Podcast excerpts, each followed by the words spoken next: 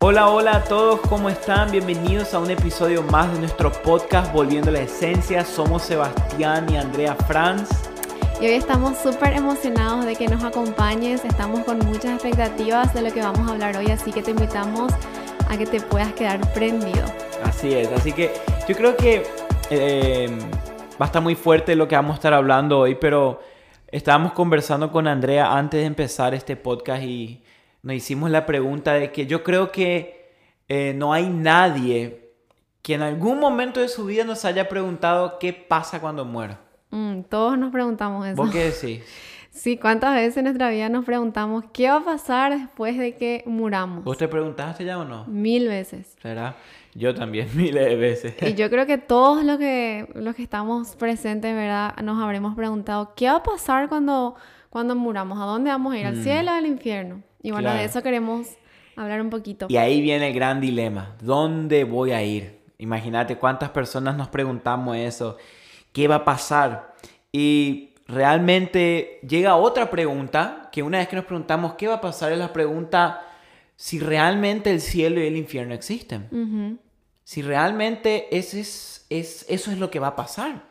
Sí, y yo- hoy estaba mirando unas estadísticas mundiales que dice que hay eh, personas, y la- y son la mayoría en la población mundial, que creen que no existe el infierno. Sí existen que, eh, eh, sí creen que existe el cielo en general, pero no el infierno. Entonces hoy queremos entrar un poquito muy profundo. Va a ser un tema un poco teológico, vamos a usar bastante la Biblia para poder respaldar todo este tema. Y que no seamos solamente nosotros hablando, sino la Biblia, la palabra de Dios. Así. Y vamos a hablar un poquito de esta realidad.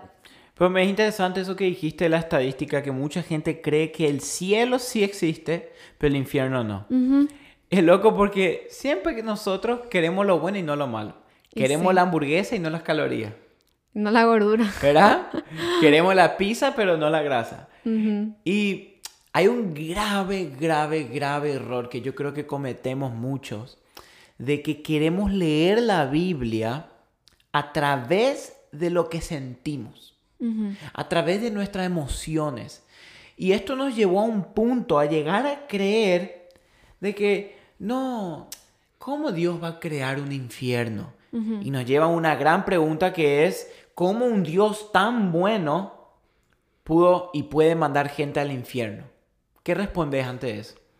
Bueno, mira, hay muchas eh, cosas que se puede responder, pero algo que queríamos contar y contarles a ustedes es que Dios es un Dios de amor, como todo el mundo sabe y todo lo que nosotros creemos es que Dios es un Dios de puro amor, pero a la misma vez Él es un Dios totalmente justo, es un, un Dios que santo y que no tolera el pecado. Entonces yo creo que si existe un, si existe realmente el infierno es porque Él es justo. Y sabes qué interesante que algo que yo creo que muchos no sabemos es que Dios nunca creó el infierno para el hombre. Esto es muy importante que entendamos. Que Dios nunca dijo que voy a hacer el infierno para que los que no se portan bien sufran ahí. Mm. No, no, no, no. El plan primordial de Dios, si leemos en Génesis, dice Dios creó los cielos y la tierra. No dijo Dios creó los cielos y la tierra y el infierno. Dios nunca diseñó el infierno para el ser humano. Incluso la Biblia dice que el infierno está preparado para quién?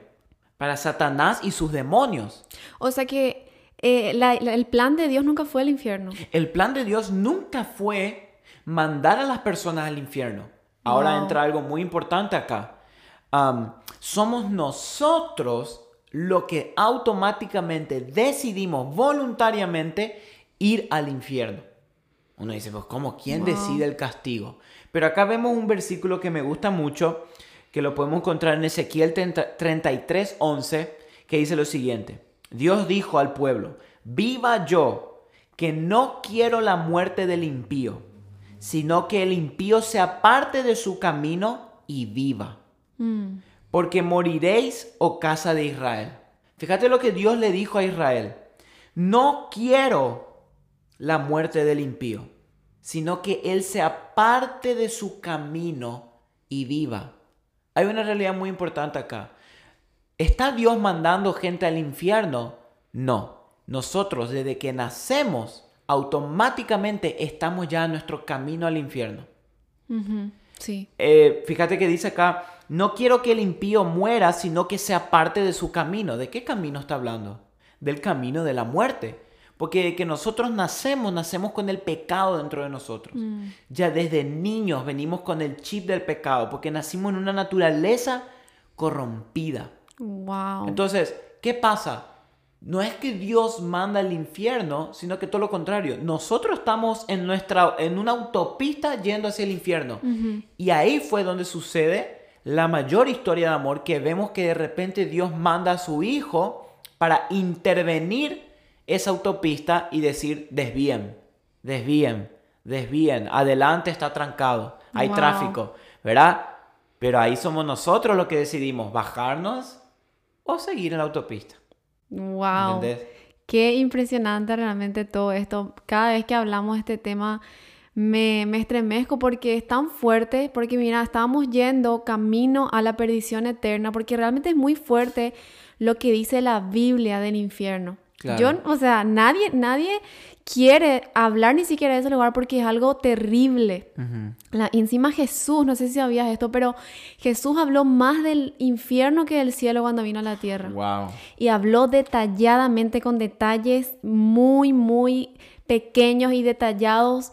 Él habló del infierno y de cómo va a ser. Eso no sabía, ¿eh? Entonces, eh, nadie quiere hablar de este tema porque no nos gusta, como dijiste, nos gusta la parte linda, el cielo, la vida eterna. Obvio que todos queremos eso, pero hay una realidad que en la presencia de un Dios tan santo, tan puro, no puede haber cabida para el pecado. Claro, imagínate, y esta es la parte loca. Quiero que los que están escuchando armemos una pequeña película. Imagínate que acabas de cometer un crimen súper malo. Un crimen realmente uno de los peores crímenes de la historia. Y en el país donde estás, te condenaron a cadena perpetua. y dicen, ok, ponen tu nombre, la próxima semana, jueves a las 10 de la mañana, se va a hacer la ejecución. Ujú. Tenés cadena perpetua. Te vas miércoles, te despedí de tus amigos, grabas un video, mañana te vas. Al día siguiente te buscan de la cárcel, te llevan en el auto policía al lugar donde te van a asesinar, donde te van a ejecutar.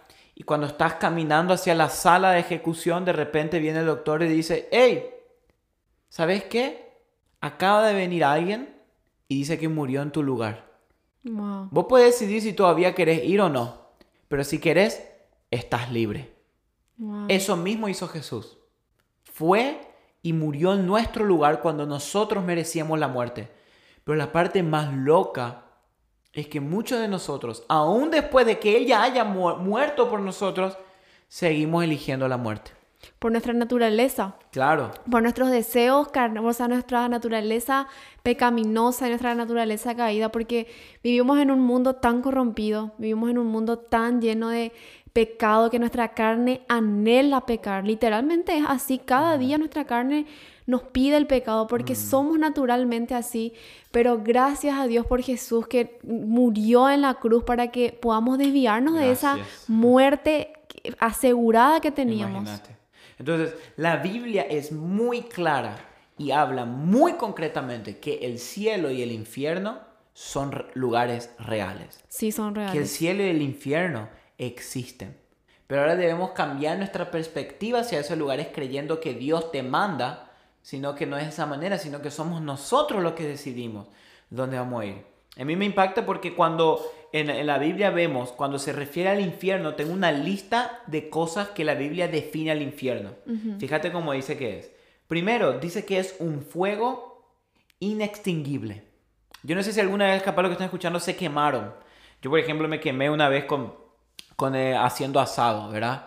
Tocas un carbón caliente o, o cocinando, tocas la hornalla y, ¡buah! y te quema y te sale una ampolla y pica. Imagínate, eso no es ni siquiera el 0,00001% de lo que es un fuego inextinguible O sea que nunca se termina. que nunca termina. Dice, Wow. también la Biblia describe el infierno como un lugar donde el gusano no muere. Ay, sí, mi papá, vos sabés que siempre cuando era chiquitita me decía, o sea, mi papá, yo le, yo le agradezco porque él me habló mucho a mí del infierno.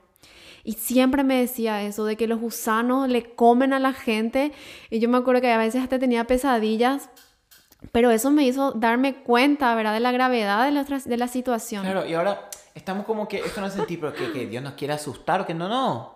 Dios no te quiere asustar, todo lo contrario, te quiere advertir quiere que no salvar. vayas ahí, te quiere salvar de que ese lugar, esos gusanos y ese fuego no fue diseñado para vos. Fue diseñado para Satanás y sus demonios por rebelarse contra Dios. Y lo más loco es que el diablo y todos sus ángeles caídos, ¿verdad? Los demonios quieren llevar a la, a la mayor cantidad de gente posible al infierno. quiere- Ellos son los que quieren llevarte, no Dios mandarte. Claro, quieren venganza. O dicen, o dice, porque ¿qué dicen? Ok, bueno, Dios nos sacó del cielo. Ahora vamos a atacar a su más preciosa creación, su, su creación, sus hijos, los hombres. Y fíjate Ay, que, perdón. sí, dice entonces, gusanos donde no mueren, que los gusanos del infierno no mueren. Dice, el fuego no se apaga. También describe el infierno como un horno de fuego. Describe un lugar donde habrá llanto y crujir de dientes. O sea, eso es un sufrimiento terrible. Imagínate lo que, lo que significa tener tanto sufrimiento a llegar al punto a crujir el diente. Ay, Literalmente es como empezar a romper tu diente en fragmentos de tanto que apretas del dolor. Es algo muy grave. Muy grave. Después dice, también describe el infierno como un lago de fuego, ¿verdad? Que arde con azufre. Después dice que son fosos de tinieblas reservados para el juicio. Y el infierno dice que se menciona en la Biblia unas 167 veces. Wow, eso no es, no es poco. Imagínate. Wow. Sí, y también yo noté algunas, algunas, algunas características y lo que más me llamó la atención es que dice que es un lugar de tormentos. ¿Qué significa eso? Que todo el tiempo y por toda la eternidad las personas van a ser atormentadas por demonios o no sé, espíritus, no sé, no me quiero ni imaginar, pero realmente no es un lugar lindo. Y no, yo creo que el peor tormento de todo va a ser no el fuego en sí, sino la separación que, vamos a- que la gente que va a ir ahí va a tener de Dios. Claro, porque ahora qué pasa, estamos viviendo en un tiempo de gracia. Que te- gracias a Dios le tenemos al Espíritu Santo y en eh, cuando nos arrepentimos y creemos y le pedimos perdón, Dios está ahí. Él está ahí. Pero en ese momento, aunque vos clames, te arrepientas, llores, no va a estar más. Eso va a ser la, la peor tortura. Imagínate. Entonces, yo creo que queda muy claro lo que la Biblia habla sobre el infierno y por qué creemos que el infierno existe. ¿Cómo yo estoy seguro que el infierno existe? Porque yo creo en la Biblia. Porque yo creo que la Biblia es de verdad. Yo creo que la Biblia es un libro que se puede confiar. Es un libro que se puede creer. Es el libro de la vida. Y si la Biblia lo dice, es porque eso es así. Entonces, una vez que nosotros entendemos esta, esta realidad de que el infierno es un lugar real, también nos da a entender que si el infierno es un lugar real, el cielo es un lugar real, Totalmente. ¿verdad? Y qué lindo, el, el cielo, la, la, la Biblia también, la- Dios nos dejó la Biblia, ¿verdad? Con tantos detalles lindos de lo que va a ser el cielo y es un lugar que, imagínate, ni ojo vio ni oído oyó, ni subió a corazón de hombre, dice la Biblia, de lo que Dios tiene preparado para los que le aman.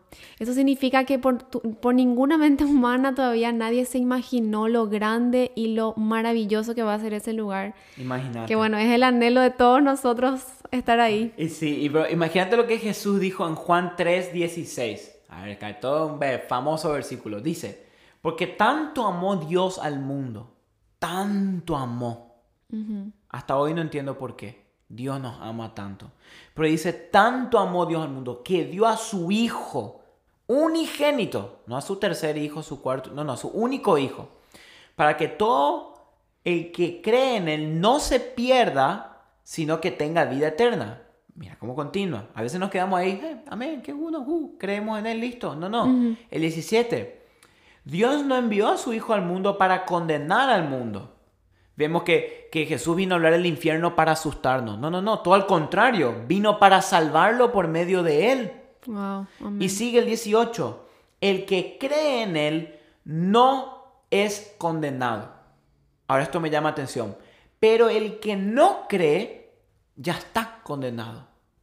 Hmm, Fíjate que no dice será. será o estuvo, dice ya está condenado. Porque hay muchas personas que por no entregar su vida a Cristo, empiezan a vivir un infierno ya acá en la tierra ya. o sea, lo peor es que están direccionándose al infierno eterno, pero ya el camino es un infierno. Porque a veces viven una vida de ansiedades, preocupaciones, de pecados, de miedos. Tormentos. De tormentos, por culpa de no venir a Cristo. Fíjate que es interesante que dijo, ya está condenado. Y muy interesante también es que así como que ya se puede empezar a vivir el infierno en la tierra, también se puede empezar a vivir el cielo en la tierra. Sí, totalmente. Y ese, Andrea, es el plan original de Dios para la raza humana. Mm. Fíjate desde el principio de la Biblia, vemos que cuando Adán y Eva estaban en el huerto del Edén, era un lugar donde la gloria de Dios, el cielo y la tierra eran uno. Imagínate, respiraban la gloria del Señor. Donde Dios estaba, el hombre estaba. Dios habitaba en el medio del hombre, en un lugar santo. Mm. Pero ¿qué pasó? Cometimos el pecado y quebrantamos esos y el reino de Dios se apartó de nosotros. Se apartó de la tierra. Y la única forma de que el reino volviera a estar en la tierra era en un pequeño lugar que se llamaba tabernáculo, ¿verdad? Que para que Dios esté ahí, que era en el arca de pacto, tenía que hacer sacrificio de animales, porque la paga del pecado es la muerte, y Dios estaba solo en ese lugar ahí. Y después de repente, como ni siquiera el sacrificio del animal era suficiente, Dios tuvo que mandar a su hijo. Wow, al cordero. Al cordero de Dios. Pero ¿para qué? Para que el reino de los cielos vuelva a venir. Por eso cuando vemos la historia de Jesús, si quieren ir a leer en la Biblia, en Mateo dice cuando Jesús empezó a predicar, dice, y desde el principio entonces empezó a predicar, arrepiéntanse porque el reino de los cielos está cerca. wow. O sea, Jesús dijo, pueden volver a vivir lo que se vive en el cielo aquí en la tierra. la tierra. Y después cuando que, otra vez más adelante Jesús nos, nos dice, los discípulos dijeron, Jesús nos enseñaba a orar, sí, claro, vengan, dijo. Cuando ustedes oren, oren así. Como dijo, Padre nuestro que estás en los cielos, santificado sea tu nombre, venga tu reino. Venga tu reino. Venga tu reino. O sea, lo que Dios quiere es que empecemos a vivir la realidad del reino de Dios aquí en la tierra. Entonces, a mí me impacta esta frase porque muchas veces, muchos de nosotros esperamos todas nuestras vidas para ir al cielo, que está bien, pero siendo que el cielo ya está disponible aquí en la tierra. Wow. Siendo que Jesús dice, ok, está bueno, algún día vas a estar conmigo en la, en la Nueva Jerusalén, en el paraíso, en el cielo, pero yo fui a la tierra a morir para que el cielo venga a vos. Y eso es impresionante porque con, con Dios es posible vivir eso. Con Dios es posible vivir literalmente el cielo acá en la tierra. Podemos tener, eh, gracias a Dios, todos esos beneficios, la paz, el gozo. Eh, la presencia de Dios a través de todo el sacrificio que hizo Jesús en la cruz. Y algo también queríamos eh, decirte, animarte, es que no te asustes por todo lo que hablamos capaz del infierno o capaz mucha gente, no sé, la agarra temor, le agarra miedo. Lo bueno de todo esto es que a través de Jesús tenemos esperanza, a través de Jesús tenemos una esperanza eterna de que todo aquel que en Él cree no se pierde, sino que vive eternamente. Amén. Imagínate, ah, me gusta esta frase muy conocida de este famoso pastor de Inglaterra que se llamaba Charles Spurgeon, que él dijo, Hoy tú te puedes parar frente a Dios como si fueras Cristo. Porque Cristo se paró frente a Dios como si fueras vos. Wow. O sea que Jesús tomó tu lugar y mi lugar, nuestro lugar, y murió en la cruz y nos da hoy una posibilidad de salir de esta ruta y autopista que nos lleva al infierno e ir a la vida eterna. No, y lo que más me impresiona, ¿sabes qué es? Que nuestra eternidad depende de una cosa, de nuestra decisión hoy. Así es. De eso depende, de dónde voy a pasar miles y millares de años, toda la eternidad, por lo que decido hoy. Y lo más loco es que no hablamos de este tema. Este tema no es un tema famoso que se habla en todos lados. Mm, por eso decidimos hacerlo, porque es importante que la gente sepa mm. que existe, así como el cielo, que existe también un infierno. Así es, y que tenemos que cuidar. Y que la salvación no viene por si nos portamos bien, si nos portamos mal. A ver, dependiendo de cuánto hice, va a definir dónde, dónde voy a pasar el resto de mi vida. Porque muchos de nosotros, muchas veces, muchas personas creen de que todos van a ir al cielo. De que si vos, si vos preguntas en la calle hoy, ¿dónde crees que vas a ir cuando mueras? El 90% te va a decir al cielo. Pero la Biblia nos dice que son pocos los que se van a salvar. O sea, ¿quién está mintiendo? ¿La gente o la palabra? Sabemos que la palabra es la verdad y no miente. Pero ¿qué pasa? Muchas veces las personas creen que porque tuvieron una vida moralmente buena, eh, asistían a la iglesia de vez en cuando, van a ir al cielo, pero el, porque creyeron en Jesús en algún momento de su vida, pero el creer en Jesús, el ser salvo, no es solamente eh, tener una información mental y decir, sí, yo creo. Creer en Jesús es morir a uno mismo. Creer en Jesús es apartarse del pecado. Mm. Creer en Jesús es dejar tu viejo estilo de vida y empezar a perseguirlo a Él. Eso es.